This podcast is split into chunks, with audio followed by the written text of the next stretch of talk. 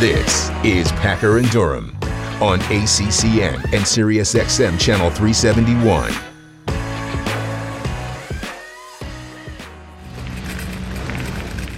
Packer and Durham. It is a Friday. Your lucky number is 618, and we're still streaming live on the ESPN app. Phone number is 844 say ACCN. I'm Mark Packer, alone in the basement with dogs and back in Cartersville because I believe, I think, the NFL first round just ended about 20 minutes ago. Wes Durham, how we doing? yeah. Uh, to say it was a long night would be an understatement, my man.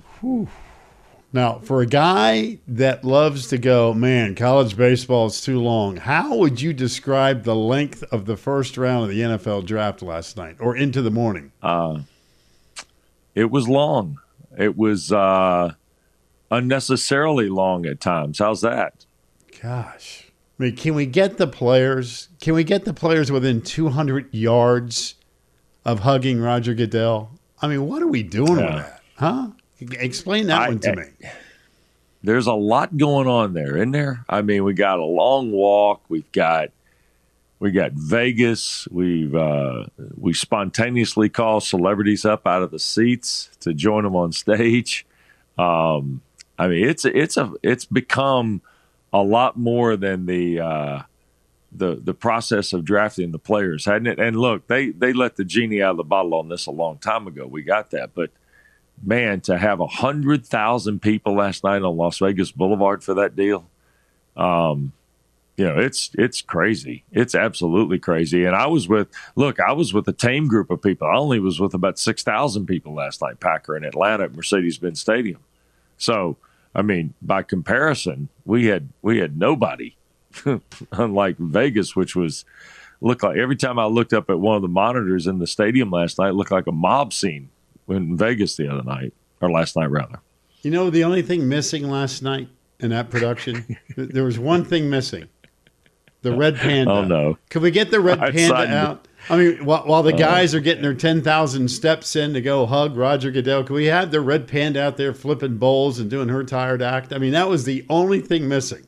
Seriously, dogs jumping through hoops. I mean, what what what did we miss? I mean, I was like, come on, man, can we just get with the picks? Let's get on with this. Good. I, I, don't know when. I don't know. Remember when I saw it during the night? It was well before the round started last night. But I, I looked up and saw Wayne Newton walk in. I thought, oh my God, we have now reached.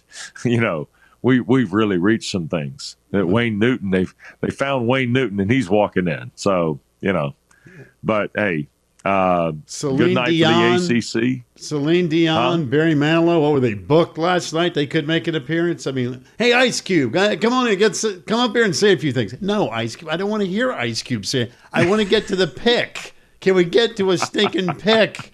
Oh my God! But nevertheless, congratulations to all 32 last mm. night. I said it yesterday. It's yep. really a magical moment for all those guys.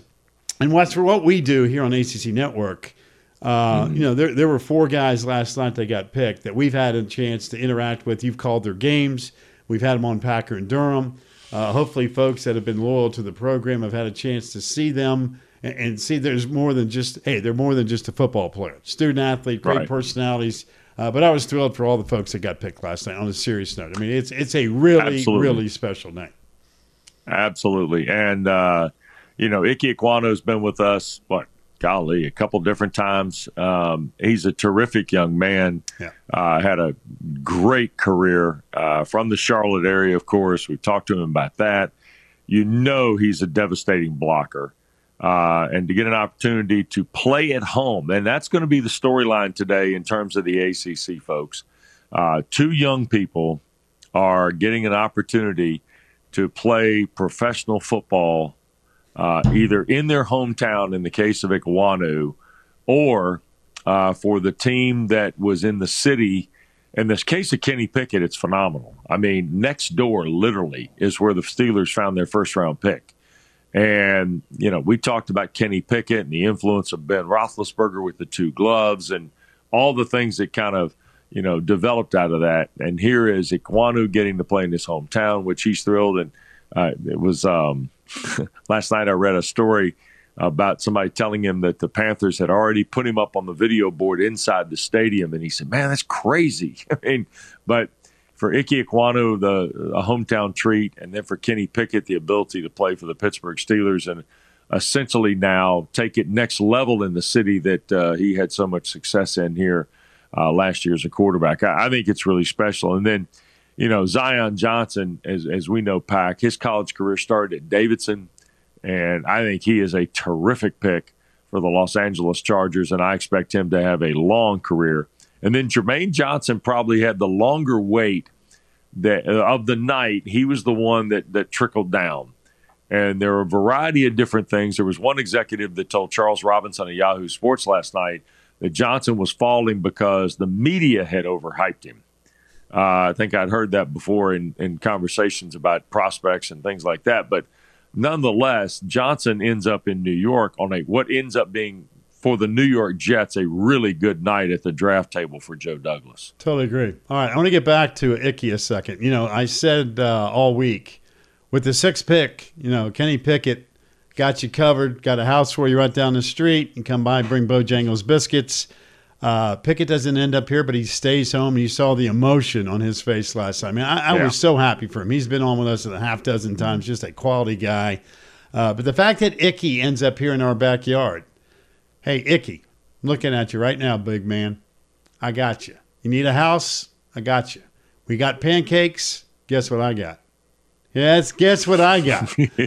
I got the Dave Doeren special. You know why I know it's from Dave Doeren? Because he signed it right there. So, Icky, pancakes at the Pac Man. All right, that's what we're going to do. Pancakes for the Pac Man. You got the place. and You need a place.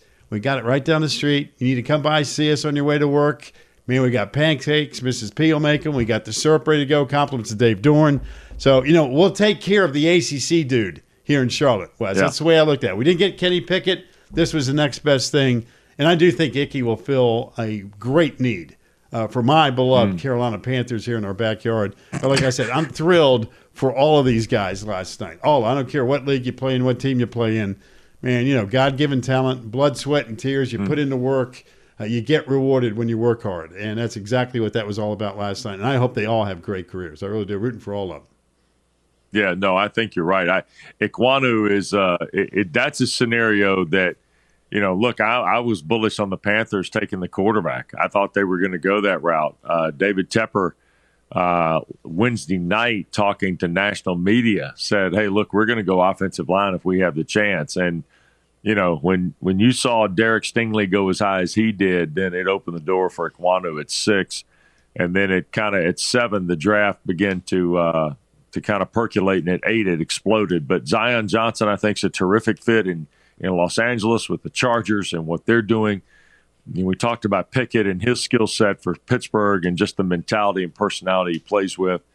And then uh, I got to tell you, Jermaine Johnson caps heck of a night for the Jets. Yeah, I, I mean, he situationally, Jermaine Johnson's ready to go in the National Football League, and they are already pretty good defensively in New York when healthy. And I think Jermaine Johnson kind of capsules that as well. So good night. Only four guys from the ACC in the first round. I expect two and three tonight to be a little heavier from an ACC perspective, um, including guys like Sam Howell and things like that. Uh, going to be really interesting to watch uh, rounds two and three unfold tonight, Pack. And by the way, I don't think you'll have the pomp and circumstance tonight, Pack, that you, you saw last night to some of the draft festivities. Uh, no, plus I'll be busy. So whatever they pick, they pick. But I, I, suspect that a guy like Andrew Booth goes real early. Yeah. In, in round two. Yeah. And Sam Howell be something to keep it on. There's a, there's another handful of guys that obviously going to get some love, but uh, I thought Andrew Booth might be able to sneak in at the end of the first round. Mm-hmm. Uh, I think maybe the injuries, not being able to work out, might have had an effect there. Again, I don't play the role of a general manager. I'm just on the couch with dogs watching all this stuff. Uh, but you know, Booth, I thought had a chance to sneak in the first round. I suspect he goes extremely early uh, in the 2nd mm-hmm. round. By the way, I saw a uh, a stat that I wrote down. Matt Brown uh, does some work for the Athletic and does a great job. Put on Twitter, and I'm just going to read this. Uh, only LSU, Bama, Ohio State, Oklahoma, USC, and Georgia have had more top six picks in the last 20 years than NC State. Now let that marinate a 2nd mm-hmm. All right, I'll give you the teams again: LSU, Bama, Ohio State, Oklahoma, SC, and Georgia are the only schools that have had more top six picks in the last 20 years of the NFL draft than NC State. It's pretty strong. Yeah, and you know he's the 18th player in state history to be drafted in the first round, and the third in the last five years under Dave Doeren, joining Garrett Bradbury and Bradley Chubb. And and here's the other thing. Let's let's jump back into something we've talked about before. Like I think Zach Tom of Wake Forest is going to go tonight. I do too. Uh, that and we talk about Kenny Pickett. Um, how about the fact that we're talking about three programs that have let their coaches build the foundations of those respective schools, Pack, right? Yep. I mean, there's something to be said about that, isn't there? We've talked about this a lot on the show about being patient with your head coach. And may, hey, things may get off to a choppy start. Hey, got to give guys time to build and do it the right way. Uh, and again, you'll see some names up here. I, I, suspect everybody's in play here. I really do. I, I think that you can Yeah. see all these guys. Like I said, I think Andrew Booth's going to go really, really quickly tonight. Uh, and where Sam Howell ends up will be intriguing too, uh, from that perspective. Since uh, No Kenny. Pickett was the only quarterback selected last night, the only one. Um, and we You everybody know, the last about. time that happened, I saw the I saw the number last night, so I can't I can't play trivia with you. EJ Manuel, 2013. Yeah, I can't play I can't play trivia with you. Sorry. Is that not crazy though? Isn't that crazy? Well, you know, there was a lot of talk by this, the so-called experts, uh, who, by the way, a lot of them didn't even get the first pick of the draft right. Uh, nobody got Stingley going three. I, I didn't see a mock draft by anybody that pretends to be a general manager that had Stingley in the top three. Did you ever see one with Stingley in the top three, Wes? Uh, no, but I, I heard talk about Stingley at three. I just never saw a mock draft for Right, me neither. at three.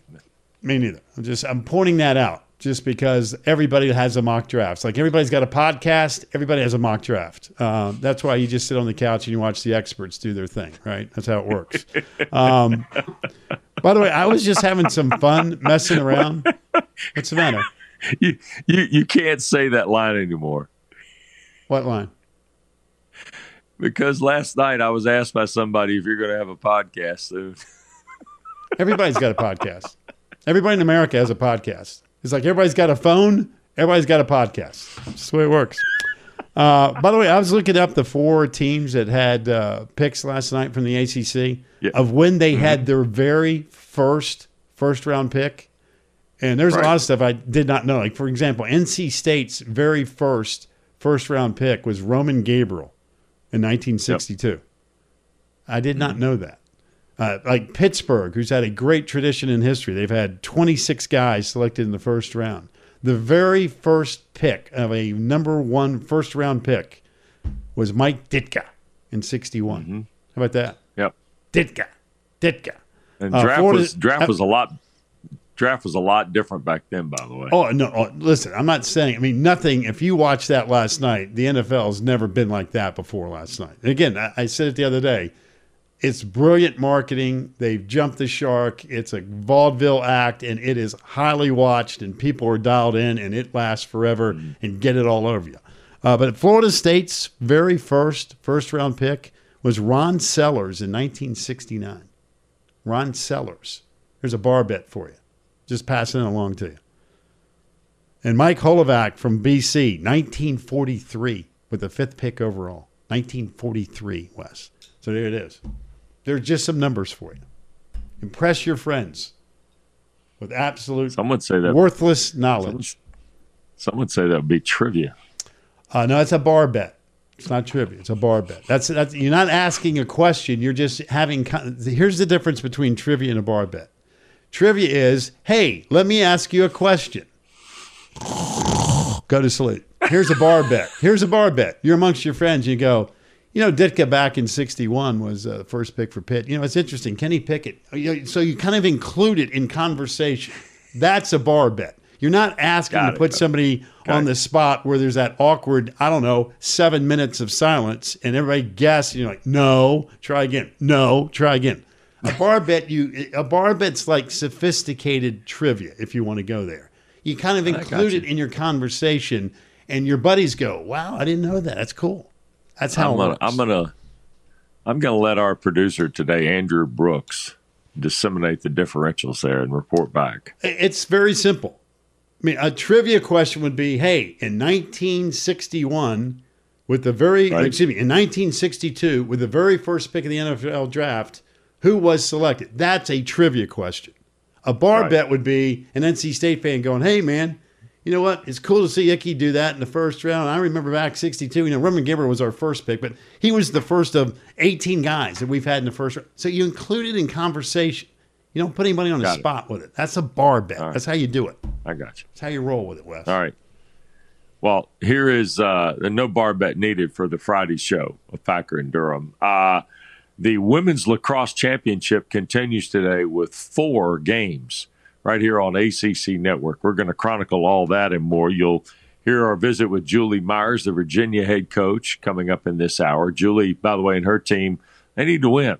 They need to win to uh, continue the potential to uh, return to the NCAA tournament. Dana Boyle will join us also in the 8 o'clock hour. She'll get us up to date from South Bend. She's on the scene as part of our coverage all day today and with all ACC as well. Um, and Mike Rooney is here in the 9 o'clock hour. Another visit from Coach Rooney this morning out in the desert, perhaps, Pack, to get us. Uh, Get us riled up for the weekend of uh, ACC baseball as well. So all that and more coming up. Plus, and in case you missed it with Drew Hackenberg, and the uh, and more as well. Looking forward to the show today on a Friday. Hey, by the way, uh, I have a gift to open. We had a big box delivered yesterday to the house. So we will open that later in the show. Sitting right here on the desk. It's a big box. Not sure what this is. Who's it from? Do you know? Uh, I do know who it's from. It's from uh, the University of North Carolina. University of North Carolina. It's in the box. What's in the box? All right. So I got a box with something in it, and I got my man Icky. Hey, big man, let's eat some pancakes in the Queen City, Icky. We're ready to roll. Dave Doeren gave me enough syrup for me, you, and we'll give a couple to the dogs. And if Wes wants to have a couple, we'll do that too. Right there. There you go. It's all about Icky. Pancakes for the Pac Man. Let's do it. Uh, when we come back, there is plenty to discuss off the floor and off the field, but we're also going to talk about the toughest place to win, the toughest sport to win on the road. We'll dive into that. Packer and Durham's Friday continues on ACC Network. This is the Packer and Durham Podcast.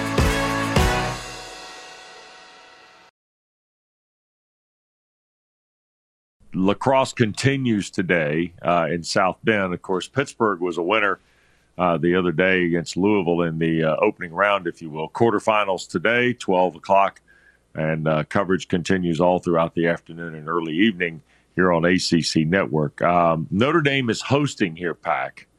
Um, but the road records in each sport. Now, when we talk about this, we're going to look at women's lacrosse because the women's lacrosse road record this year is 56%. So does Notre Dame really have an advantage at home hosting the lacrosse, you think? Uh, no. Uh, you know why? Because teams ranked number one, number two, and number three in the country or in the tournament. uh, you know, I think sometimes it's one thing to win on the road, it's who you beat, right? It's who you beat on the road. Right. Um, and, when you've got number one, number two, and number three in the country coming to your campus to play, uh, give me the team with the most talent, and I'll let you have the home field all day long. I, I, give me the, the dudes or the ladies or whatever the sport may be. You give me the talent, you can have the home field. That's how I look at it. Yeah. Yeah. And that's uh, one of the things. And uh, you see that number there women's soccer, the road record winning percentage on the road is 59%. Holy smokes, right? Um, 61, 42, and 7. That's the road team winning almost 60% of the time. I don't know that I've, I don't know you see that in many sports right there, Mark. No, you don't. Uh, and again, sometimes numbers can lie, but I'll say the same thing again, Wes. The sports that you've already referenced women's lacrosse, women's soccer tell me where the ACC teams rank from a national Right. perspective. And I bet you you're going to go through multiple teams in the top 10. Multiple. And when you've got that kind of talent, guess what talent does? It wins. It wins at home, it wins on the road, it wins at neutral sites. That's how that works. So you know, I see these numbers, and you also have to worry about schedule. Did you play a full schedule? Did you play a half schedule? Whatever the case may be. I think all that comes in as a variable. I do. Yeah. Um, we see there are, in the ACC at least, there are five programs that have a 50% or higher winning percentage on the road. Uh, we told you about soccer. Softball's in that category at 57%. Uh, women's lacrosse is uh, 56%. Field hockey is 56 and volleyball is 55. Um, now we know we've got powerful programs. Louisville and Pittsburgh, Georgia Tech had a great year as well. But look at kind of the way then it tips off. Wrestling 47%. There are not that many uh, matches road wise to to uh, develop the stat from. You see women's basketball is at 46%.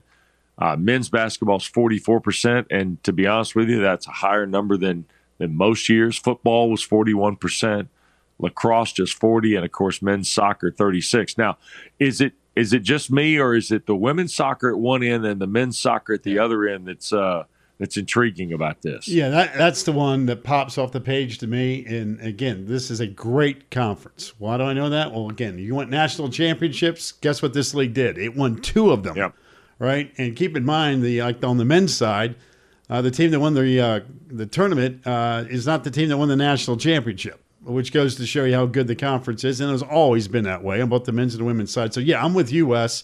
Of that whole list, the thing that jumps out at me is the the the bookends, the end of the spectrum of women's soccer and men's soccer, and being able to take care of business on the road. Totally parallel, opposite universes, but yet two sports that are loaded with really good teams yeah, interesting, uh, interesting for sure. Uh, I, I today in lacrosse, I'm not sure any of that's going to matter given the uh, climate.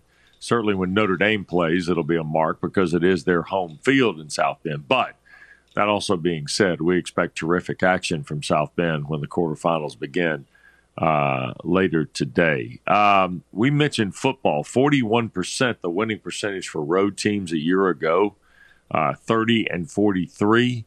Uh, that figure is about the same as it's been. It's in the general neighborhood of what about the last five or six years have been as it relates to ACC football. The sport that's hardest to win on the road, man, it's easy. Soccer's at both ends. It's just weird to look at it that way.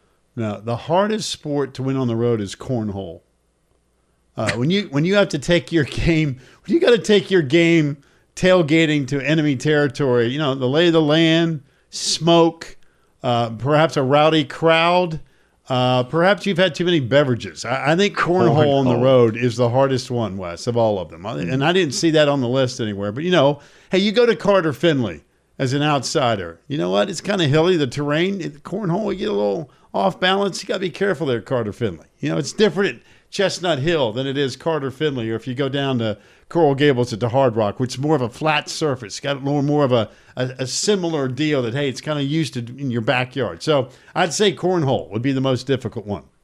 If you and again, I count that as a sport. Just me though. Just my opinion. It's not a bar bet, not a trivia question. It's just me. Cornhole. Yeah, I hear you. You disagree with that? You know, what are you going? You know, what are you drinking for the day? You going uh, suds or you going dark water?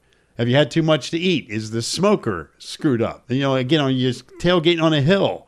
Uh, do you have a rowdy bunch around you? You know, is the bean bag not quite up to standard? I mean, everybody's got their own deal when it comes to cornhole.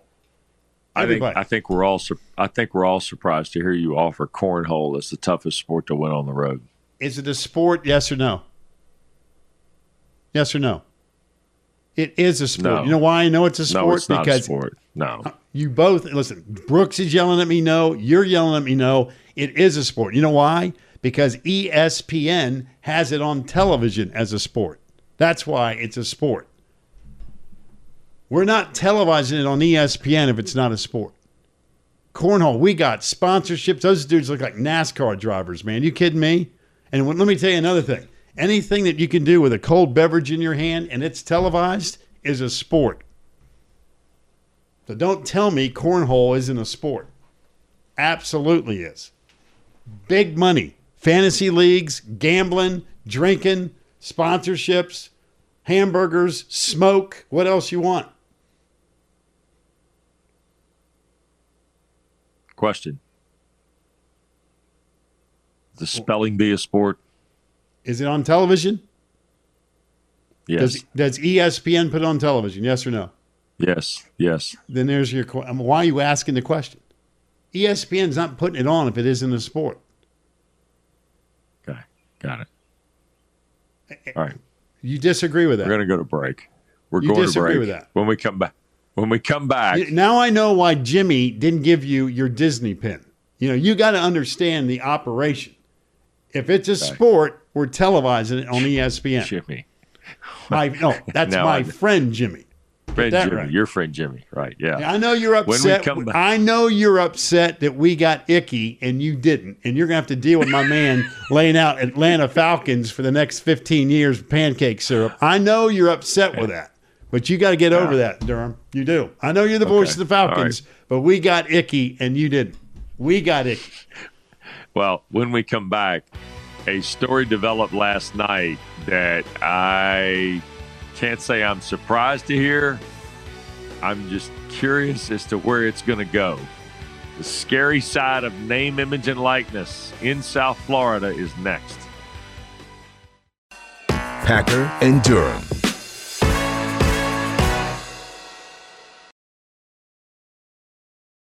The story last night, ESPN and many others uh, offered this. It involves Miami Hurricanes guard Isaiah Wong, who essentially, through his NIL agent, Adam Pappas of Next Sports, has said that if they don't feel the name, image, and likeness number meets their expectations, they're going to enter the transfer portal tomorrow, which is today, while maintaining his eligibility in the NBA draft and going through the draft process. Um, Wong, of course, two-time ACC All ACC player, uh, second leading scorer on the Hurricanes team that made to the Elite Eight this year. Uh, declared for the draft earlier this week. Florida law, by the way, doesn't permit schools to be involved in NIL deals, according to a Miami spokesperson. Due to state law, it doesn't discuss or comment on NIL specific deals. Pappas confirmed to ESPN he isn't speaking directly with the Hurricanes coaching staff.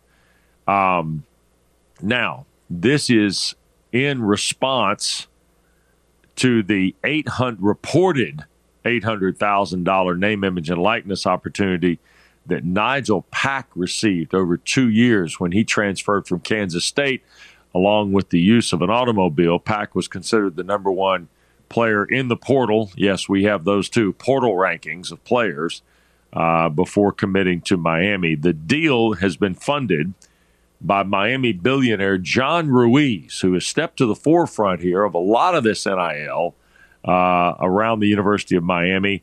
And at the uh, the movement of not only Miami's NIL, he's also also orchestrated deals across several sports, um, and he is also involved, reportedly, in the arrival of Haley and Hanna Cavinder, who are social media stars and were social media stars at Fresno State, who have recently transferred to the Miami basketball program. Uh, also, UCLA football uh, transfers uh, Caleb Johnson and uh, Mitchell Agude. All of this stems, though, from what you just talked about, Pack. It took this long to get this done, but this is what we were worried about 13 months ago when we started talking about name, image, and likeness and what that would be like in the locker room.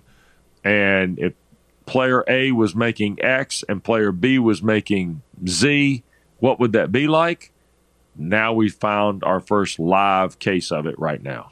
Uh, like I said, I'm stunned it took this long. Uh, when you allow agents to get involved, and I have one, uh, and the job of an agent is to maximize the financial situation for a client. How it works. Right. And so we got a situation that we have no rules, no regulation. Uh, players can get openly paid, and I'm again, I'm all for name, image, and likeness, but you got to have some rules and regulation. We don't have any. So if you don't have rules, you have chaos. So what took so long for somebody, finally an agent, to go, hey, whoa, whoa, whoa? If you got guys on your own team making X, we think that you know what you have been able to put blood, sweat, equity, blood, sweat, tears, equity, all that stuff into your program. Well, you're worth that kind of value. And if mm-hmm. not, hey, we'll take our uh, game somewhere else. That's where we are. So what took so long? Yeah. Uh, so when I heard this story last night, uh, seriously, the first thing I thought of was, well, wow, I, I can't believe that this thing got started July 1st of 2021. And here we are now at mm-hmm. the end of April. And this is the first time we have a public a discussion of, hey, if you don't pay me X, I'm out of here. Mm-hmm. What took so long? Uh, I, I think this is going to become the norm. And let me tell you something. I don't know how this is going to work out for Isaiah Wong. We think he's a really good player. He had a great year at Miami. The Canes went to the Elite Eight, an incredible job by Jim Larrañaga. But I think you're going to start seeing this all the time. And why wouldn't you? I mean, if we're not going to have any rules and I'm putting uh, my body through the, the effort of being able to be part of a team and I am productive and can really play, hey, write the biggest check. I mean, that's that is capitalism at its very finest. Now there'll be a lot of people that go, "This is disgusting. This is not college sports." I get it, I do.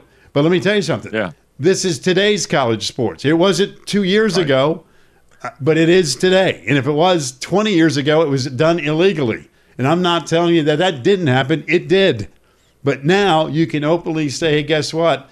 I think this guy fits our program or she fits our program. And if somebody's willing to give you $800,000, $8 or $8 million, it can happen. So I am not surprised at all that this is going on. Yeah. And I think you're going to see it all, all over the place, is what I think is going to happen. Well, here, here's the other side of this. Ruiz reportedly has 111 name, image, and likeness deals with student athletes at the University of Miami uh, for his two companies, which is uh, Life Wallet and Cigarette Racing. Uh, so, from that standpoint, you're looking at the uh, number one purveyor of NIL deals for Miami student athletes being involved right in the middle of Nigel Pack and right in the middle of uh, other players and other student athletes. And, you know, so this is the number one guy. And that's the part about this that I think is a little taxing is so what if you're another school that's sitting there today going, okay, how do I make sure the temperament in my locker room stays at the right place, right? I mean, that's the that's the part. And and again, it was reported last night by some other folks as well. And one of the stories indicated that coaches have been worried about this for a long time. This was the side of this that coaches didn't want to have to have. And now all of a sudden, here's Jim Larrañaga, terrific guy, terrific coach, and he's embroiled with arguably his most proven weapon on his basketball team for next year. You know, could be by four o'clock he's in the portal because the business deal isn't any good anymore.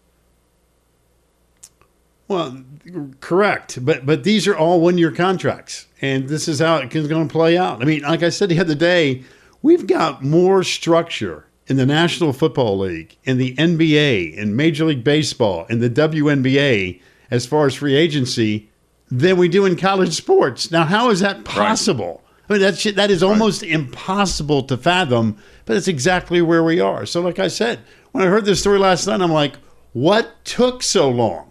I, eventually, this is going to happen to everybody. And, you know, regardless of how this gets worked out, I mean, I don't know how it's going to play out, but every player, every student athlete that has a lucrative deal should take a step back and go, hey, wait a minute. If Isaiah Wong can play that off to either go to the NBA or go to another school Right. or stay at Miami and get a better deal, whatever, I don't know it's going to play out. I should be able to maximize the same thing. And I think that's exactly what's going to happen until mm-hmm. we finally get some rules, some guidelines, some regulation with some structure with whatever this is going to be. It is the wild, wild west. So, hey, you know what? If uh, if the leaders of this great uh, organization, which is called college sports, can't come to their senses and have the, the the instinct to say, listen, here's what we've got to do, and there's no vision, there's no leadership, the student athlete should maximize everything they possibly can. And guess what's going to happen, Wes? They're going to. And so if you're a fan of school X and you see maybe your star player doing this, you know, you got to sit back and go, hey, if that was my son or if that's my daughter, you know what? Quite frankly, you got to get what you get. And I'm not telling you, hey, this is pure greed. There is a love for school to get an education. Hopefully, you get the education. But if you're going to allow people to get paid, they're going to maximize their dollar. And that's all this Yeah. is. That's all this is. No, I'm with you on that. I'm with you. It's, but but Pack. Here's the thing. Now we're talking about. I mean, we're we're already you know genie out of the bottle and hundreds of thousands of dollars, right? and now players are leveraging back on coaches and programs Of course. with NIL. Yeah, I mean, uh, no disrespect, no matter what you do in life, no matter what you do in life, when you have leverage, you have to use it. Now, Yeah. some folks may say, oh, that's not fair. Well, I got news for you. Uh, leverage will be used against you far greater than you will have leverage against it. So, again, I'm not telling you what Isaiah Wong's doing is right or wrong, but he's got the right to do what he's doing because there's no rules that prevent him from saying, hey, listen, you sign a scholarship, you know what, you, you write it out, good times, bad times. We don't live in that universe anymore. And I know there's a lot of people that are turned off by where we're going, and I understand it. I totally get it. Because if you're old school at all, this is like, Yep. I, I don't even know what we're talking about anymore. But the real world is this is a chance for student athletes to maximize their financial value while being able to play a sport and get an education. So that's where we are. And I think you're going to Yeah. see a lot more stories just like this moving forward. yeah. No, I think you're right, and I think it's going to be. it's been a little bumpy already. I think it's going to get significantly more bumpy as we uh, Wes, as we go along. Wes, Uh, you- Wes, you know what? I, I don't even know that it's bumpy. I think the thing that's so startling is how fast it's happening. It- It's not even a matter That's that it's bumpy. That's you, you knew it was going to be a slippery ride, but it's going so fast that I'm just afraid. Uh, whether it be the transformation committee, whether it be Mark Emmert sound asleep again, um, I don't know if there's anybody right now that can get in front of it. Now we had a chance for a couple years to get in front of all of this and set up some again some foundation, some rules, Right. And we whiffed. We meaning the collective world of college sports. We whiffed. I don't know how you get in front of this speeding train right now because it's going so quickly that every day there's a new issue and a new problem. And when this came up last night, I was like, hey, this is the world that we're living in. Tag, we're it. We got to go figure it out. Yeah, going to be an interesting, uh, interesting weekend, perhaps for Miami uh, as it relates to Isaiah Wong. Uh, clearly, one of the better scorers in the ACC. Uh, we'll keep an eye on this. Uh, who knows? Maybe this is a fast-moving story. We'll find out.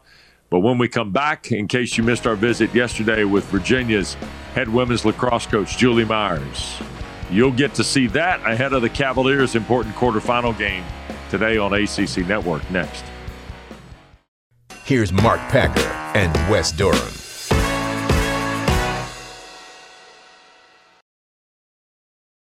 We had a good time with Julie Myers yesterday, didn't we? Because uh, not only has she been tremendous as their head women's lacrosse coach, Julie's also a realist. You don't have to tell Julie uh, what the challenge is. It's pretty simple for Virginia at this point. If they want to reach the NCAA tournament and continue the streak, in case you missed it. Um, we have to win for a million reasons, but certainly to um, you know, in any tournament you have to win to go on, and uh, this is going to be not just for this weekend to continue, but then to be able to play into May. So, you know, it's something that we've never missed before, and it's something that we're targeting and preparing well for, so that we can play great come tomorrow night. So it's a tall task, we realize, um, but we're excited for it. Julie, when you look at the format, and it's it's been discussed here a little bit, uh, we we've heard from some of your colleagues, players, and I know there's been other talk about it. To play the the the the tournament now, and then when you get to a championship, push it a week. Take me take me through the pros and cons of that from your chair. Yeah, I mean, I think it's tough when you have nine teams. It's hard to fit all of those games in and make sure that we have enough rest in between each of the games so that we're not putting too many miles on our middies in particular. Um, so there's just no easy way of doing it. This year is a it's a one and done format. We're going to go right back to doing it different uh, the the following year. So we will we will be able to start a tournament and end a tournament with a champion at the end come next year. So this is just kind of a one off year. Um, and I think it was the best decision we could have made at the time. Although now that we're living it, I think we're all scratching our heads a little bit and wishing that uh, that it was a different format where we were going to leave with a champion at the end. You know, uh, we've bragged about this conference. I mean, we go into the ACC tournament, the number one, number two, number three ranked teams in the country are sitting there, and you get a chance to jump on Syracuse who's in that number three slot. Uh, it, does it get to be old hat that you just say, hey, listen, when you sign up to play at the University of Virginia or anywhere else in this league, you're going up against the best competition there is in the country? Seems like that's just the way I- it is. Absolutely, and, and we use that in recruiting. I mean, you want to play in the ACC. You've got the best coverage. You've got the the, the most support. You've got great stadiums and, and, great teams to compete in. So you train really hard for your whole life. Um, so you want to make sure that it's going to be challenging when you get to college, and that you have a chance to to grow as a player and and and work hard as a team and come up with some wins. So it is why a lot of kids choose the ACC, and it's something that we really try to take advantage of. Uh, we have talked about Ashlyn McGovern from time to time in our highlights of women's lacrosse this year. I know all ACC first team. What kind of year has she had in your mind? And I know terrific leader as well. All those things account for what you're getting ready to get into, I think. Yeah, I mean, Ashlyn's been great. So this is this is really her fifth year with us, but she has yet another another year next year. She's in a two year master's program, so uh, we're going to look to get as many games out of Ashlyn as we possibly can. Uh, but she's a goal scorer. She has she has power. She's got finesse. Um, she really she can really um, hit some corners. So she's definitely our our leader on our attack. She's the lead, one of our leaders on our team. Um, and she's somebody that we've really appreciated having uh, with so much experience on, on a relatively young team. She's really she's really done the job her job very very well. Which I know with Syracuse and everybody you see in this conference, it seems like everybody's got dynamic goal scores. Uh, I, I, know yeah. we get, you know, as laymen, because Wes and I sit there and watch from afar and just go, wow, like every weekend we see these highlights and you're like, oh my gosh, how do you stop that? Eh, but it does seem like every team in this conference has two or three individuals that, if you're not careful, they will light you up like a Christmas tree.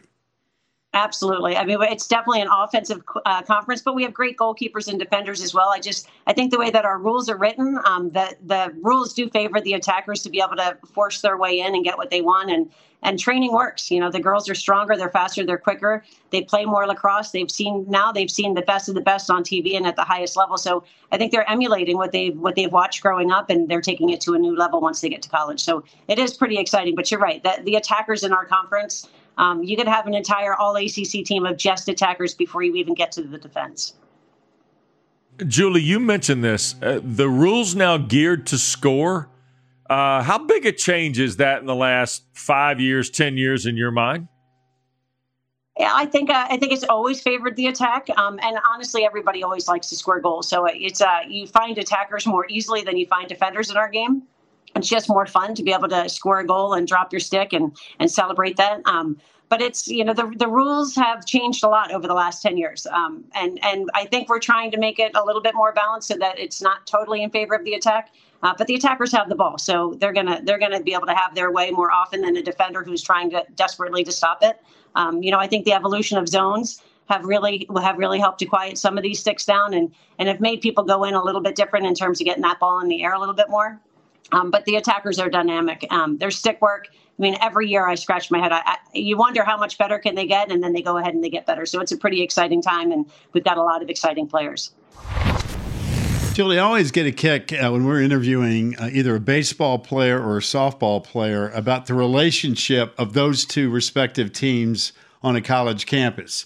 We've had Lars Tiffany on the show, God knows how many times, and obviously they've gone back to back winning natties, and he's very philosophical mm. and, and can give you an interesting answer to a question. What's the relationship like between the men and the women's lacrosse programs at Virginia? Oh, I mean, we're very connected. We always have been. Um, lots of our, our we've had siblings play. Um, a daughter, a sister on my team, and, and a brother on uh, the men's team. Actually, my son's going to play for Lars next year, so it's about to get even tighter again um, within my own household. Uh, but th- there's a great relationship. I think uh, we've really tried to do a lot of healthy things together and playing different co-ed style lacrosse games and um, doing different dinners and different different events together with the guys. But certainly, um, our women love to watch the men play and compete so hot, at such a high level, and and there, a lot of the guys will come to our games as well. So it is nice to have a counterpart on campus.